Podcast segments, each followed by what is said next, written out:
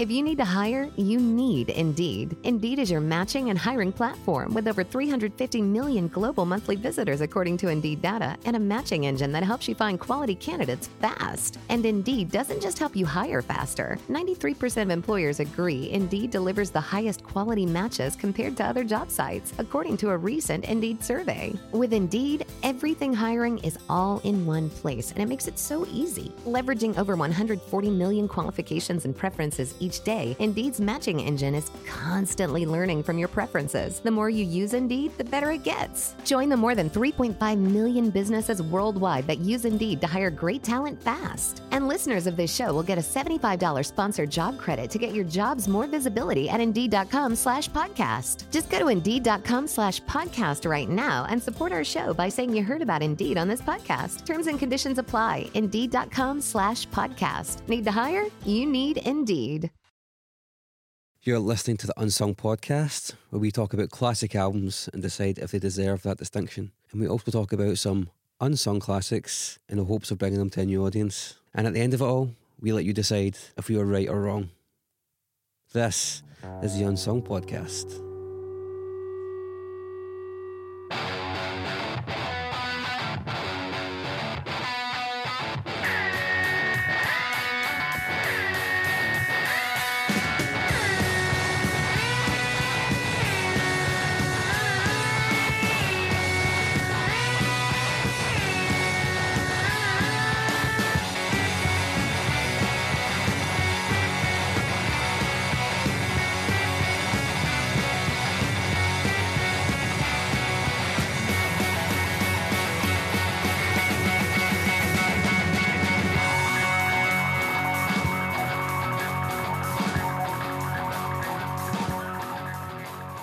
Is episode number 13 of the Unsung Podcast. Before we get into this week's episode, as ever, just need to clear up what happened last week. And last week we spoke about Cool to Be You by Descendents and punk fans. You didn't turn out for this one either. What's going on, man? It seems like everybody just likes weird records or really dark records. This is not that dark a record, and this didn't get as many votes as some of the others. And as a result, it was voted by the public that it would not make it into a discography. So Descendents so sorry, but this record is not the one that goes into discography. Maybe we'll do another one at some point, who knows. But moving on, shout out this week goes to Fraser Stewart, who donated a very fat sum of money to us. And man, that's frankly an unwarranted amount of money to, to give to us. But thank you so much anyway. It will go towards our microphone fund, which is getting a little bit larger. So, aye, if you want to donate yourself, the information about that will be buried somewhere within this episode. Now, on this week's episode, we are talking about another heavy record. Now, it's not a metal record, although it kind of is a metal record, but it's not metal in the way At the Gates was. This week, it's definitely one that we think is unsung, and it is Carpe Diem by Will Haven.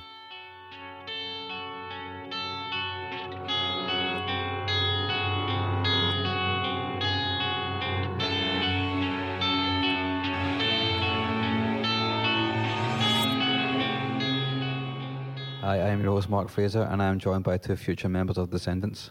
Uh, yeah, to my right is uh, Chris Cusack, who at first will have to quit his role as lead singer in Nickelback as well. On this most holy of days. Yep. Rest Um, in peace. And to my left Chad Kroeger. is David Weaver, the only man to ever make it out of Alness. Ever. It's actually true. yeah.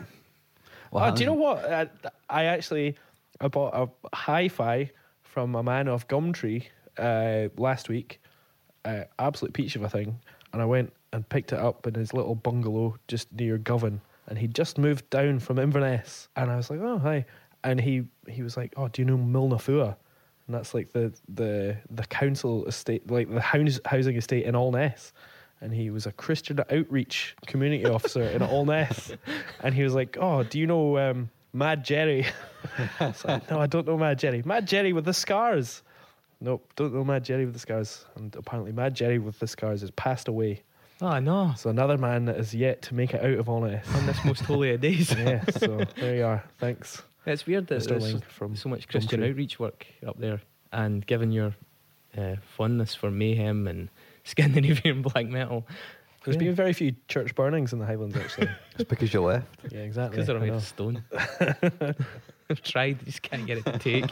He's sitting there with a Bic for ages. Just How's it no catching? splash it with some mad dog. Do We didn't have Mad Dog. We just had to make our own. Do you know apparently MD doesn't mean mad dog? Does it not? It's a Jewish phrase. I Really? found this out the other day. MD 2020. The MD is like It's just we've Two just added Jewish it words. as a Scottish. It's just a Subculture. strange So- like little thing that it just became mad dog. Is it kosher then? Oh, I don't know. Doesn't say in the bottle. Oi. Uh, okay. Ethnic slurs out the road. I mean, you've been pretty slurry about the Highlands. So Oh yeah, it's true. You're hardly a race. What are we talking about this week, David? Sub race. uh, we're talking about Will Haven and their album Carpe Diem, which What I a think you'll name, find is actually. Roman. It's Roman. Yeah, it's, it's Latin. No, it's not. It's Roman. Uh, the Latin road. all roads lead from Alness. To Uh, it means seize Romania. the day, I believe. It does mean seize the day. hmm I Sorry, remember was that, my. was that your fact? it's not really a fact. I think a lot of people it's know that. definitely a fact. Well, it is a fact. I remember my friend had a Homer Simpson pencil case that said "Carpe Donut." Seize the donut. Oh, right, okay. Yeah. So, Ah. there you are. Clever. Anyway, yeah, Carpe Diem by Will Haven.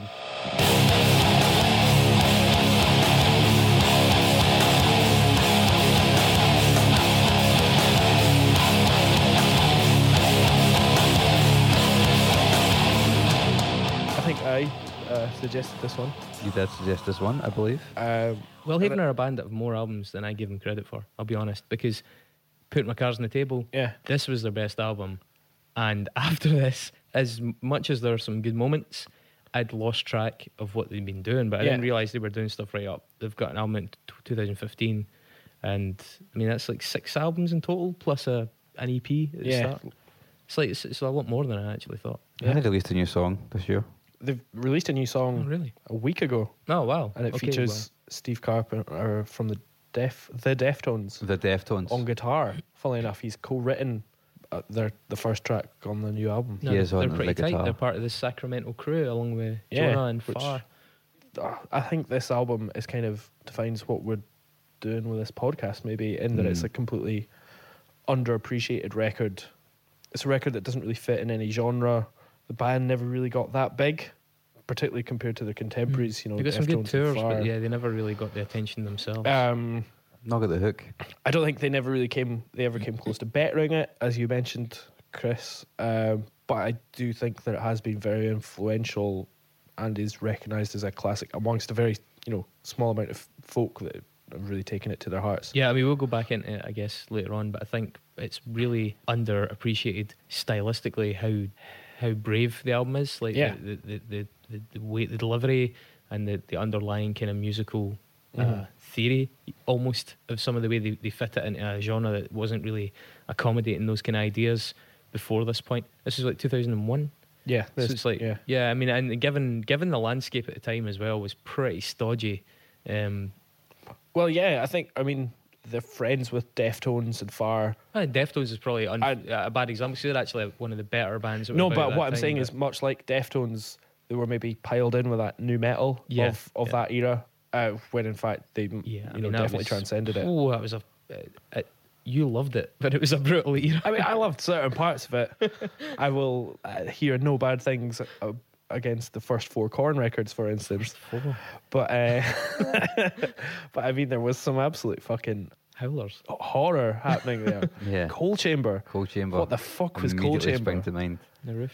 Absolutely dreadful. You know, but there's so much money being sloshed around. Then you know, if you're from LA and you had a guitar and you know drop B, then you were getting a million dollars.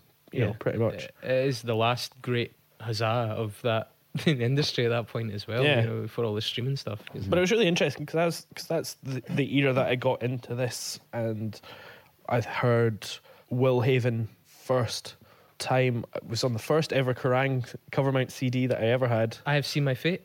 Is that the tune? No, it wasn't. It was Was uh, If She Speaks from the second record.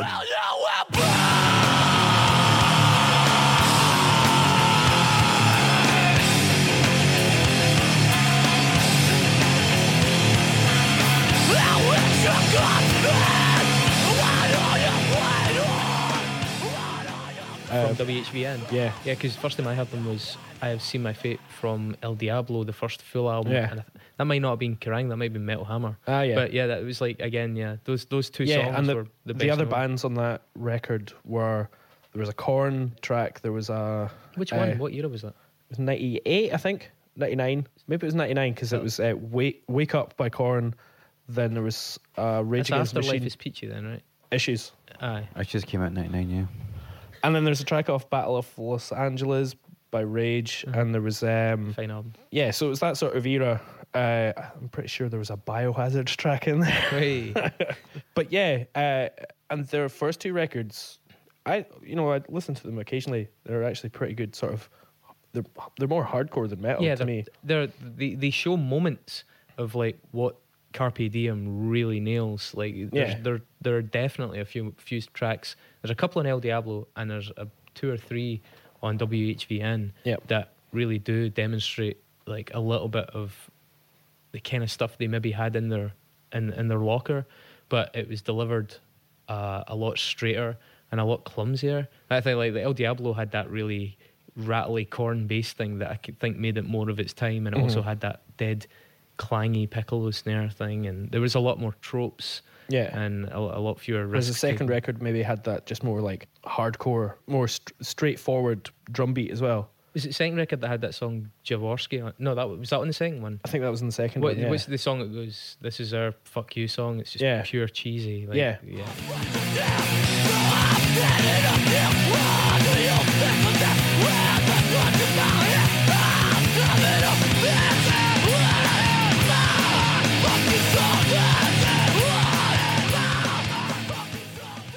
Yeah. Then out comes Carpe Diem, and funnily enough, this track Carpe Diem I heard first on another Kerrang cover my yeah, CD. I first heard them as well. and I just I didn't know what the hell it was because it was just it was heavy music, but it was heavy music with this one note, and it was stripped back, and it wasn't like anything I'd heard before. Really, it was you know Yeah. and the the time signatures in it as well were like not so much the time signatures, but the accents in it. The, the, Yeah. the, the swing that it was played with was really odd for, for that kind of music.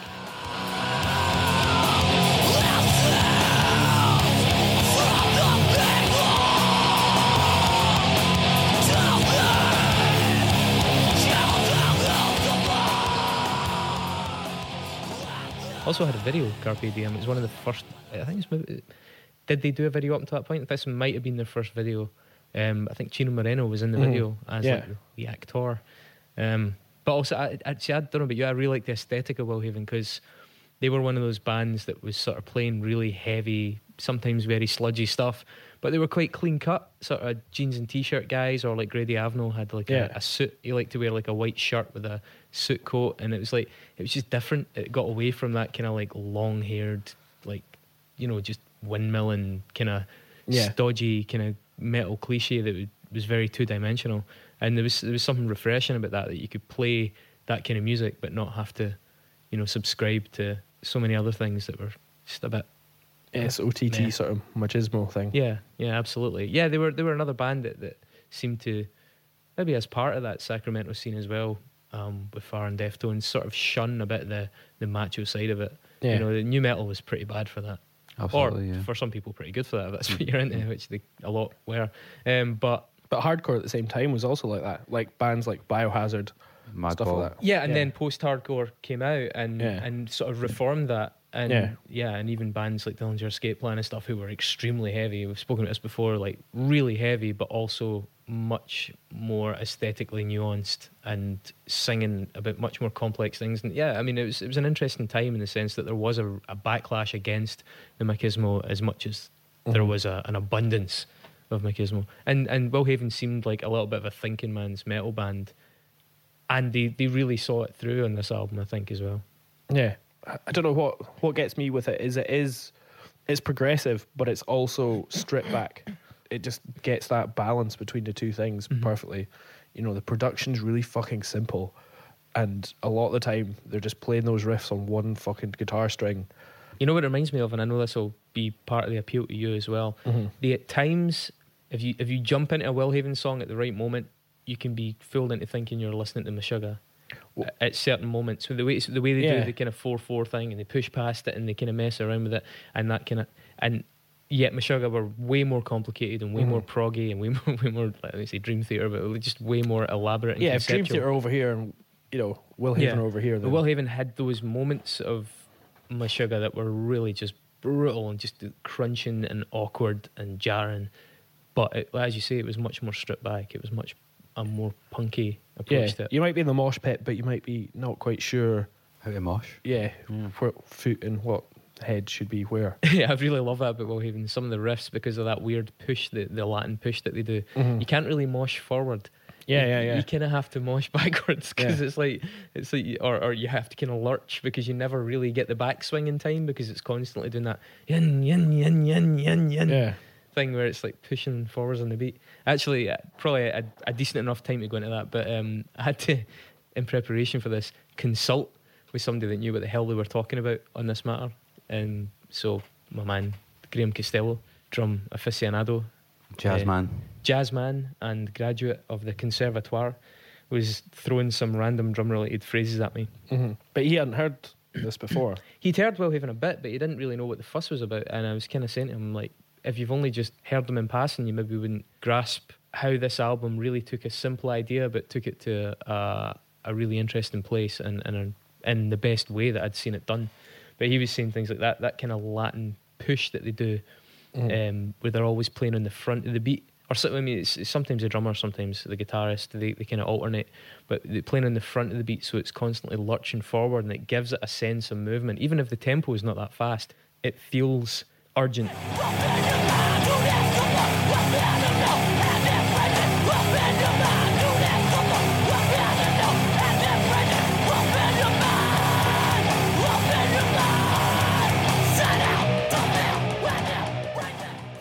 And I, mean, I think it's a technique that I think Meshuggah use quite a bit as well, where actually the underlying uh, time signature can be quite simple. It can be quite Yeah, yeah, you know, yeah. Four I four pr- sometimes. Most of Yeah, Meshuggah yeah. stuff is four four. But Uh, but it's just it's based on these like counted out patterns and strange placings of Yeah. the strikes. And he was saying, uh, I think he said it did occasionally kind of seem to dabble in like what would be like a 12-8 equivalent. Mhm. And um, he was telling me there's the apparently playfully accent hidden triplets for effect. of course they do. There you go. Um, uh, they often don't resolve on some of the pushes at the end of the line. You know where you would you would push, but then you would land flat on the last beat. Yeah. They, they keep it pushing right over the edge, and they just never let it stop. So you have that really uneasy sense of when is this riff going to give me Well, a that. I mean that happens in the first proper track. Um, It's HR. so Saga. Saga. Saga, yeah, track two.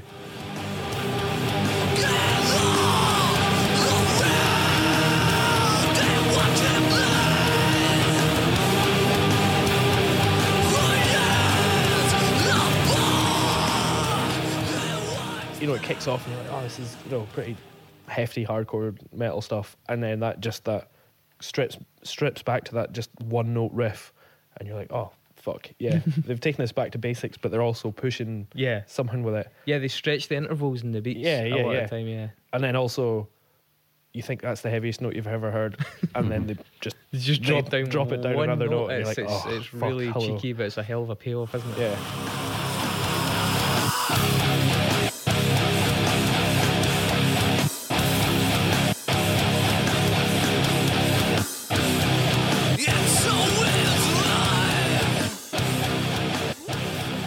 I think a, a big difference with like so Jeff Irwin is the only member of Willhaven that's been in Willhaven throughout, right? Mhm. And Jeff Irwin does a lot of the writing. He plays the guitar, and in this uh, on this album, he takes the lead on a lot of those kind of pushed sections, especially. And in that one, obviously, the guitar is when it does that shift down one note. It's obviously Jeff Irwin, but a big difference on this from their earlier stuff was the arrival of a guy called Mitch Wheeler Mhm. on drums. Um, I think it was Wayne Morse. I think was the original drummer in Willhaven, and nothing against Wayne, Wayne Morse. The first two albums are good, but um, Mitch Wheeler, there's something really subtly effective in the way he really leans in to this whole concept of like the kind of Latin push, but played to sludge music. Like I, I can imagine. See if you did a MIDI file, you know, like a little kind of like MIDI kind of bleep bloop kind of guide file of Will Haven's music. Yeah. It would sound just yeah, it would sound like Herbie Hancock or something like that because it would be so Yeah. twee and funny and like. But because they play it so low, so heavy, so hard, it, it is dead unsettling Yeah. to want to kind of move your backside in that weird tempo, but it's also like quite Yeah. misanthropic at the same time. It's a So- really weird juxtaposition. I'm just aware, like, so for me, basically, I heard, the first time I heard that riff in Carpe Diem on that Covermount album in 2001. But very good. Yeah, I was just like, yeah, this is the band for me. I want to be in a band like this. I want to do this.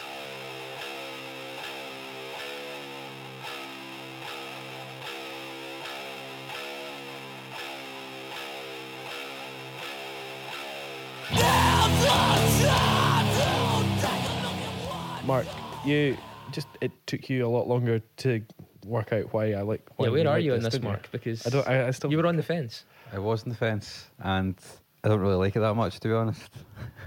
Not what your neck was telling me in my car. No, uh, let's let's go back a bit. When we originally I think this is a hangover from the Descendents pasting that you got last week.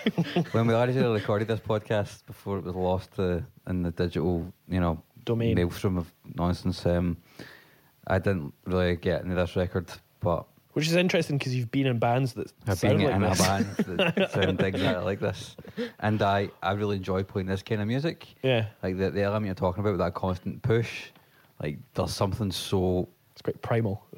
Not, not only is it just quite primal, but it's really weird to kind of be playing something which is effectively quite simple as a guitar or bass player, but it's just get like a weird feeling to it. Do you know what I Mm. mean? Like a weird kind of energy to it, which you don't really get elsewhere. yeah, it's a really simple idea. Like that's the weird thing that I mean, there may be other examples of bands that have done this. I I certainly don't know any that have done it to this success, but that Will Haven are the first band I can think of that took such a simple idea and did it in this fashion is pretty striking, considering this was Mhm. relatively late on. You know, it's- Musically, I mean, guitar wise and riff wise, these are basically new metal riffs that are just played differently.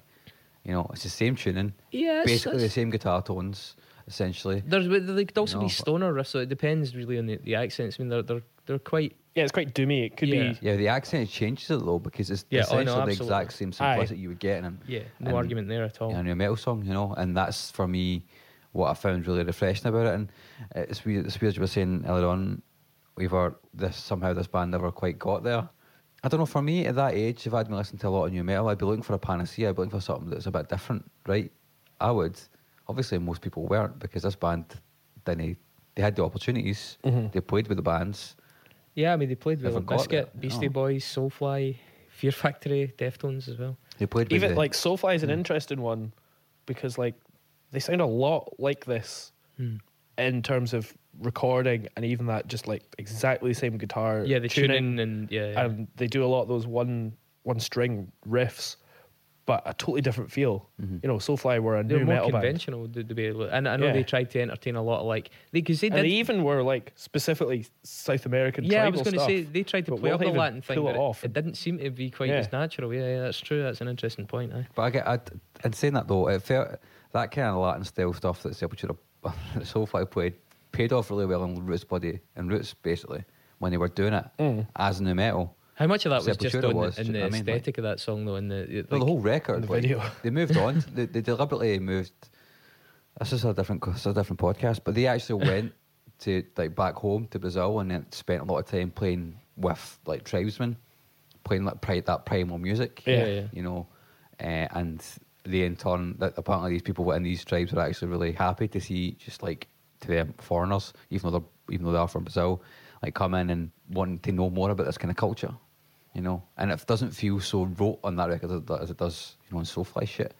Um, and it's weird how it doesn't, how this has the same flavour but is a completely different taste.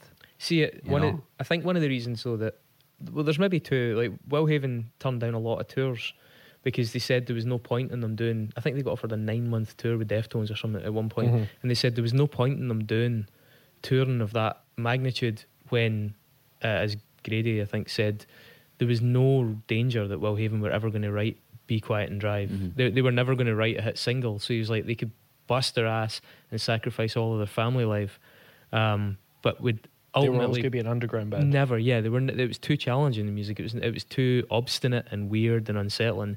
They didn't even have, you know, a Roots Bloody Roots kind of breakout single, you know. And I, th- I think they were bigger in the UK than they were in the USA. Maybe uh, some of those, my, the influence of some of those cover discs. We, it's, it's a number of times we've talked about how we heard Yeah. a track in a cover disc and stuff. They played a big part in Will Haven. breaking through here more than they did initially in the USA. So I think they always did reasonably well over here. I believe there's actually like a, a kind of a little bit of folklore. One of their sh- or two of their shows and one of their tours got cancelled. And they, uh, they cited Grady's wife, who was in Paris at the time, Yeah. some kind of like personal problems. So Grady had to go and see her, and I think they were covered by people from other bands like Skindred. I think like Simon Neil from Biffy Clyro and Craig Yeah, B from Aereogramme did the Glasgow show, Yeah. and there was one in Newport as well. But I, th- I think But that just shows that you know over here, you know, all the guys in bands, all the folk Yeah, in bands were, at that show and, and they were a wanted to do band's band, yeah, definitely. That, that's Yeah. an interesting thing. when You get a band's band. It's like the band, the musicians recognize, man, these guys are doing something really interesting. And Yeah. quite often, another band is the one that popularizes that sound. Yeah, you know, and fair enough. I mean, everybody's really just a, a combination of their influences. But I think, uh, yeah, I think that, I mean, they maybe had a point. It was hard to imagine how Will Haven could have released a commercially huge album, given Mhm. how they sounded. Certainly, the stuff they've written since isn't bad. I think the recording quality varies, yeah, um, but it's it's never shown any potential. And it definitely goes down to- more that sort of yeah. specific doomy sludge. Yeah, it's Thing, exactly. it's It's, not. It's of not like they came out of that. It's like they Yeah, they seem to have stayed more. Well, funnily or enough, less. I was at um, Boris and Amenra last night at St Luke's, which is you know a very doomy sludge show, and I saw a girl wearing a Will Haven hoodie. I was like, oh, Go on yourself. you don't really see much Will Yeah. Haven merch ever. so you know, she was, um, aye, I think but a friend of mine owns all of it. yeah, exactly. But funnily enough, I just I decided to look at like what like the their sort of online streaming audience is, and it's so small. Yeah. yeah, I was looking at that earlier comparatively. well. They've weird. got about I think they have about three and a half month three and a half thousand monthly listeners on Spotify. Compare that to Cave In have fourteen thousand, and uh, like Poison the Well have forty thousand. Wow. Converge have hundred and forty thousand. Yeah. You know, Willhaven are way down there. Yeah, that's that's interesting. I wonder, like, I mean, obviously it didn't exist at the time, but at their height, at the height of this album, for Mm. example, it'd be interesting to see where they might have sat. You would think they might have been closer to the kind of poison the well sort of level. Aye, yeah, exactly. that Like that sort of you know, As I 2000, say- 2001. As someone that admires them, like, or at least certainly really admired them on this record specifically, the fact that I didn't know they'd released three albums subsequently is Mhm. uh, okay. Maybe that's that's not a great sign.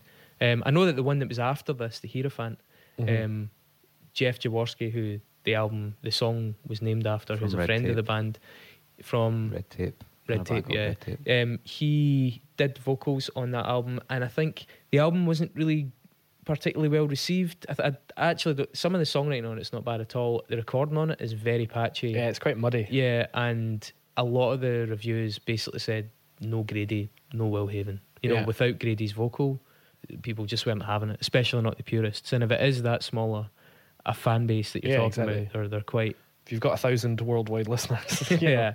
They're yeah. a band that probably would have benefited from being a little bit later and hitting on it a lot harder. Maybe, maybe. You know, before this album, I mean, they were a band though that had a little bit of crossover appeal because they were interesting, because they were a little bit more inventive and not quite as stodgy, and they had that different look. I mean, they were they were a, they were one of the few metal bands that like NME would cover. Mhm. I think like before this album came out, NME were like teasing it a bit, like saying that supposedly Will Haven were like massive fans of Radiohead, Yeah. and they'd they'd said they were going to release like a double album where it was like kind of weird ambient drone stuff mixed with this, and there are there are moments of that in this album. Um, but supposedly that was going to be, or, that's at least how NME teased it. They were like, "Will Haven are going to do like a, a kid A for like Yeah. uh, sludge fans," you know, which ultimately never happened. But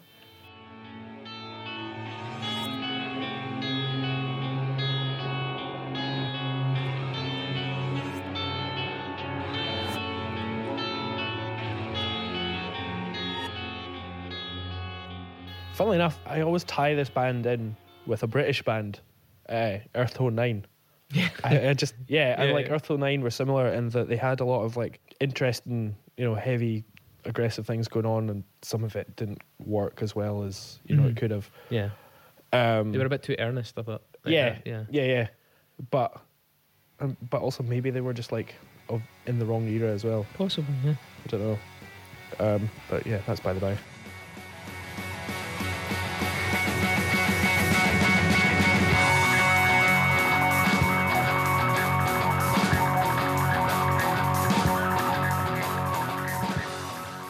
If you like what you hear and you want to support three guys just doing their best, and also the, this microphone absolutely reeks. It smells of fags and beer. So we need some money to get some, I don't know, microphone covers or just some new microphone. Yeah, even just a kettle to boil this in. then please support us. Go to our website. What's our website? www.unsungpod.net slash donate. Slash donate. There you are. Please. I hate the smell. It's so dank.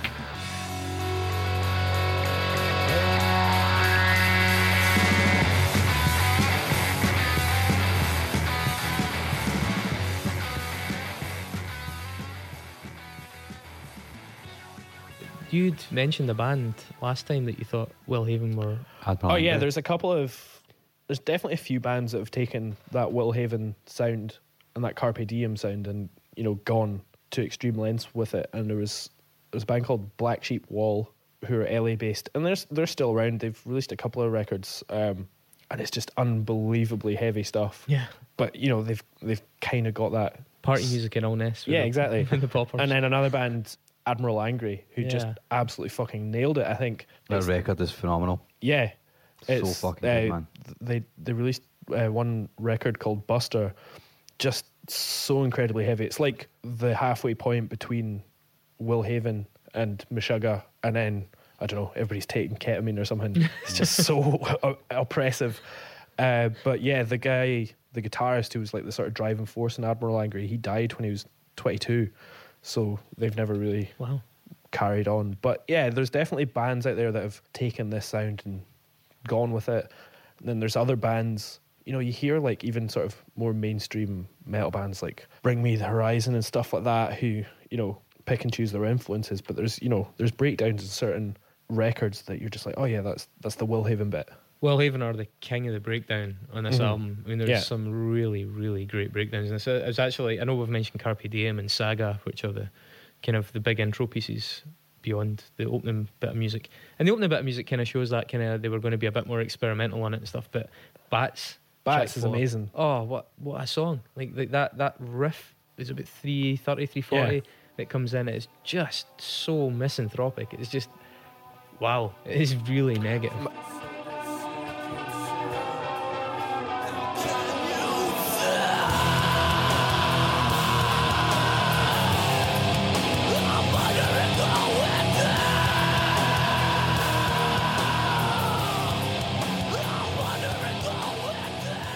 And to me, like that's their, uh, that's their like be quiet and drive. Like, you know, Yeah, the the yeah, yeah. slow build, but it's still so fucking heavy and, and dark.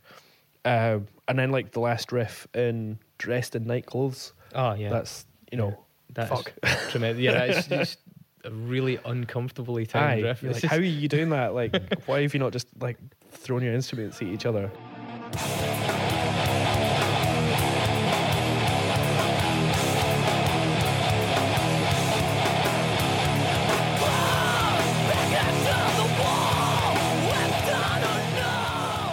Um, is it? It's one or two tracks after that as well. Is it uh, Finest Hour? Is it Yeah, the one that the yeah, slow yeah. builder? It's a really nice palate cleanser. It's that that that again kind of Mhm. the ambient thing where it kind of builds up and it's got that really dreamy feeling, and then just does the tape stop like the, the tape slow down, and then bursts into just this big cacophony, and then fades out into the kind of like almost talking about Sepultura by accident, and like the Mm. kind of Kaiowasi sort of strummed acoustic guitar Mhm. kind of tribal thing in the background.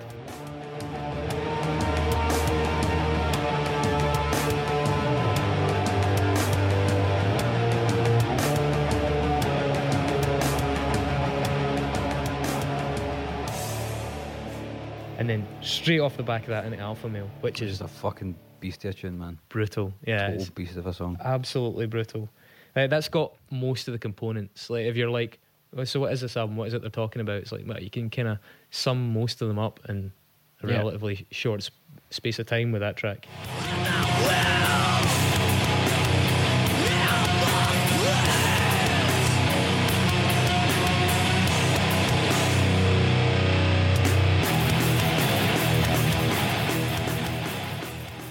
Um, And Miguel as well. The, the, the breakdown at the end of Miguel Yeah. talking about breakdowns is another total. I mean, they were the absolute kings of succinct breakdown, sludgy, doomy, crazy, heavy music.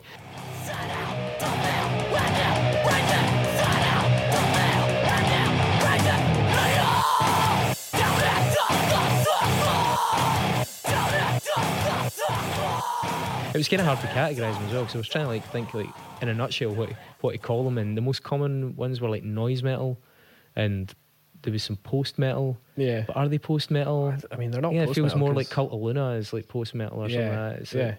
like- um, but yeah, I would say they're a difficult one for that. I, th- I think noise metal felt them. Yeah, it's hard. They're hard to categorize though, and Yeah. that's.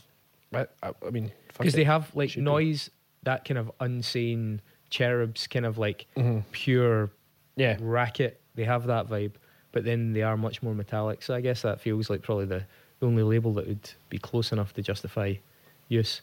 But I mean, I think this is a tremendous album. Um, I don't think it's. Am I, is, are, are we coloured by it because we, we listened to it back? I would say you are.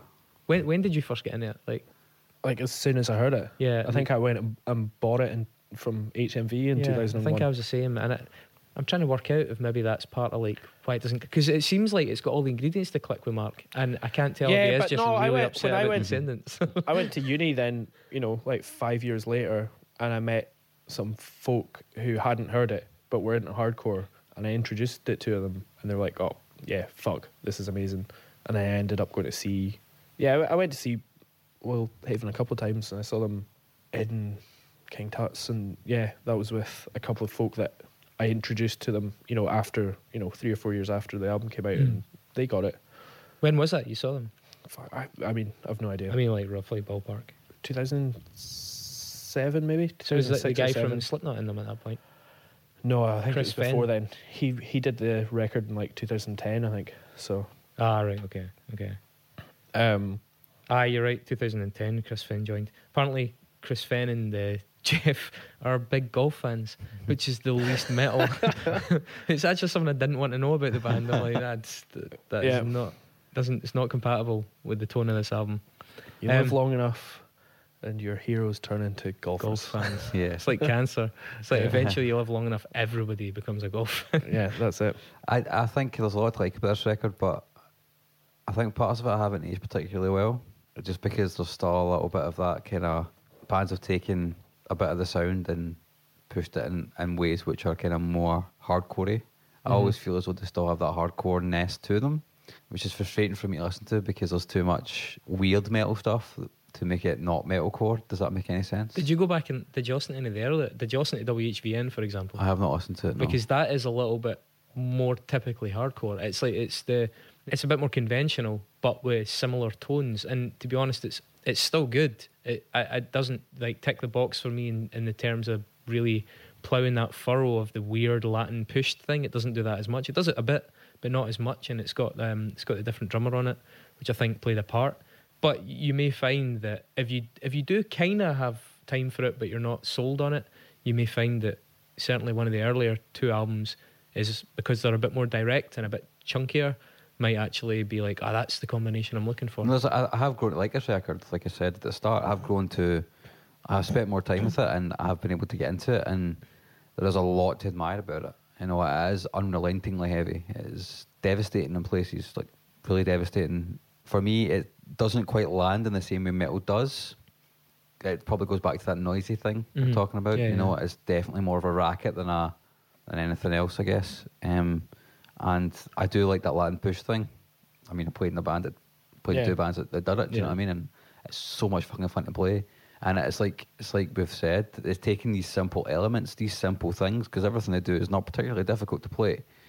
All of it, moving it to the right or the left a wee bit. do you know what I mean? Just like just Just taking it stretch off kilter a wee bit, but not too much. They do this weird thing where it's like it's almost like they've taken a drum beat. See the way the drum beat comes in just behind the beat, or the guitar stroke comes in just behind the beat. It's almost like they've played it backwards. Mhm. So if you can imagine some going rin rin rin rin mm-hmm. rin rin, it's just almost sounds like it's running backwards because they're just landing just behind mm-hmm. that beat each time.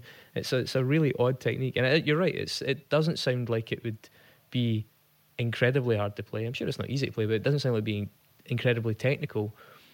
But I love that about it. There's a there's a punkness about Mm-hmm. it because it is quite the ingredients are quite simple. There's Yeah. no tapping solos. There's no harmonized solos. Yeah, know, it's, really for me another like it's quite similar in a way to botch, Mhm. but But well, they're what quite botch do but spare, is pared back. very you know you know a lot a lot of bands couldn't pull off anything that you know botch did or Some of the stuff at the end of We Are the Romans, where they get really into their kind of like the, the, the Yeah. more down tuned stuff. Yeah, Yeah. there's there's some similarities there. Let me say, not a lot of people can play this either. Like of previous incarnations of the bands I was in, we tried many different drummers, and a lot of them can't get this. Mm. You know, that's the that is the trick right there. It's been able It's- to find that. it takes groove. Yeah. Like it, it, this this that kind of drumming. That's that's kind of what I mean. And no disrespect to uh, Mitch Wheeler, I think his name was. The first two albums are well played, but it takes there's a bit of Latin groove in that, and that that- it sounds like Jeff Irwin was really trying to get this into their music for a while, and it just when when the, the, the second drummer came in, that it, it just clicked. And this was a guy that could do what he was asking him to do, Mm-hmm. and they were able to alternate, you know, the, the kick drum pushing the beat or the guitar pushing the beat and stuff. And it, it just it did. It, for me, it just gave it a a really distinctive, significant ingredient. And they only really did it this one time. Like I said, they never really progressed this sound, or at least to date. And it just sits there in history for me as this little anomalous but strangely beautiful, dark, ugly bit of music that was just really nicely rounded. It's also it's a great length, ten tracks. It's just it's just enough in every way. It's mm-hmm. very the aesthetic of the album is very simple. It's just something really understated and really effective. And I, I- do think it's a a musician's album. I would definitely agree with that. Yeah, I mean, I, I do think I said it before about another record. I said it about the Portishead record, but I do think that this discography would feel worse off if this wasn't in it because there needs to be representation about not just stuff which is pleasing or challenging, but stuff which is also specifically both of those things. Yeah. You know what I mean? That that fill both fulfill both criteria. Yeah, I think that's what upset me about those the, the reviews that we talked about in the Portishead uh, episode, where people were like, "Oh, you can admire this album, but you can't enjoy it." That's probably the same could be said about this record. I yeah, think. it's like surely you can do both. You can admire it and enjoy the fact that it's making you uncomfortable. I like hot food. I like overly excessively hot food. you know?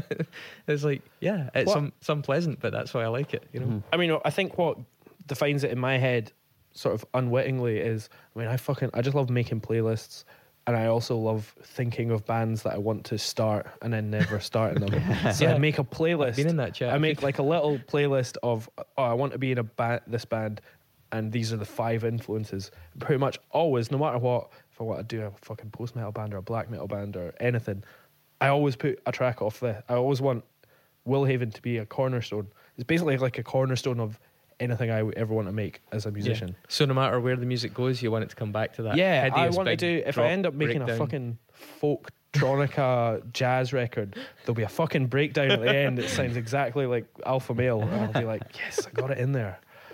jackpot. Well, that's It's just, it's like a defining part of what I am musically, and I can't get any. I get than that with uh, the second Rise Against record. Mhm. Everything that I ever do always comes back to that.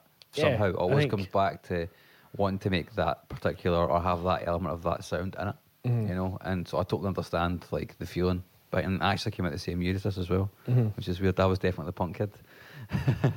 What's your defining bit of you, shellac? why do you say that? I don't know. I Is it just 'cause I'm wearing a check just because you always want have beefy bass. Is it because I get in arguments? Just because you like beefy bass tones.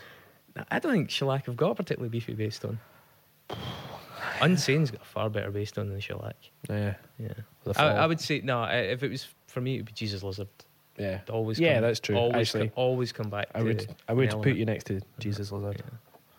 There you go. In a Aye. nutshell, There you are. reduced ourselves down to like One One record. album. I'm That's glad, fine. I'm glad we could get to the bottom of that. Uh, so yeah, I definitely think this should go in. I agree. I think, I think, like I said, that the discography will be worse off if this is not in it. Yeah. I'm. I feel you're teetering towards this album, and that's that's good enough Um, for me. like- and I, I I genuinely would encourage you to go and listen to the probably the one directly before it. I think there's a good chance if you quite like this, then you will like that. I, the more I think about this record and the more I listen to it, the more I grow to like it. And not in a kind of shit, that's fucking awesome. I need to listen to it again kind of way, but it's like I want to listen to it again, but I need to continue to process what I've heard before I go back to it again. Mhm. You know. Cool. So yeah, Job's are good one. jobs are good. 'un. Thanks, what, we, lads. what we doing next, gents? I think next week are we doing the- Ex-military by Death Grips. yeah the debut mixtape stroke album stroke the first record by Death Grips. Indeed. Well, that'll- You that should excited be by fun. that, Chris? Full day of interesting cover art to look up in a cafe. That one or the or the other one? I just looked up. Or did you just look up Death Grips like, album go cover? to the cafe two in the afternoon. Oh, there family's you are. kicking about. I'm not, I'm not going to play it, but I'm going to look up the Death Grips cover art. Yep. Never do that again. Done that wrong. Nah, I'll advise. but you want to know. oh, I need to find a new cafe now. So Yeah. Oh, I'm looking forward to this one actually. Gentlemen, it's been a total pleasure. Thank you very much. Thanks, guys. Bye.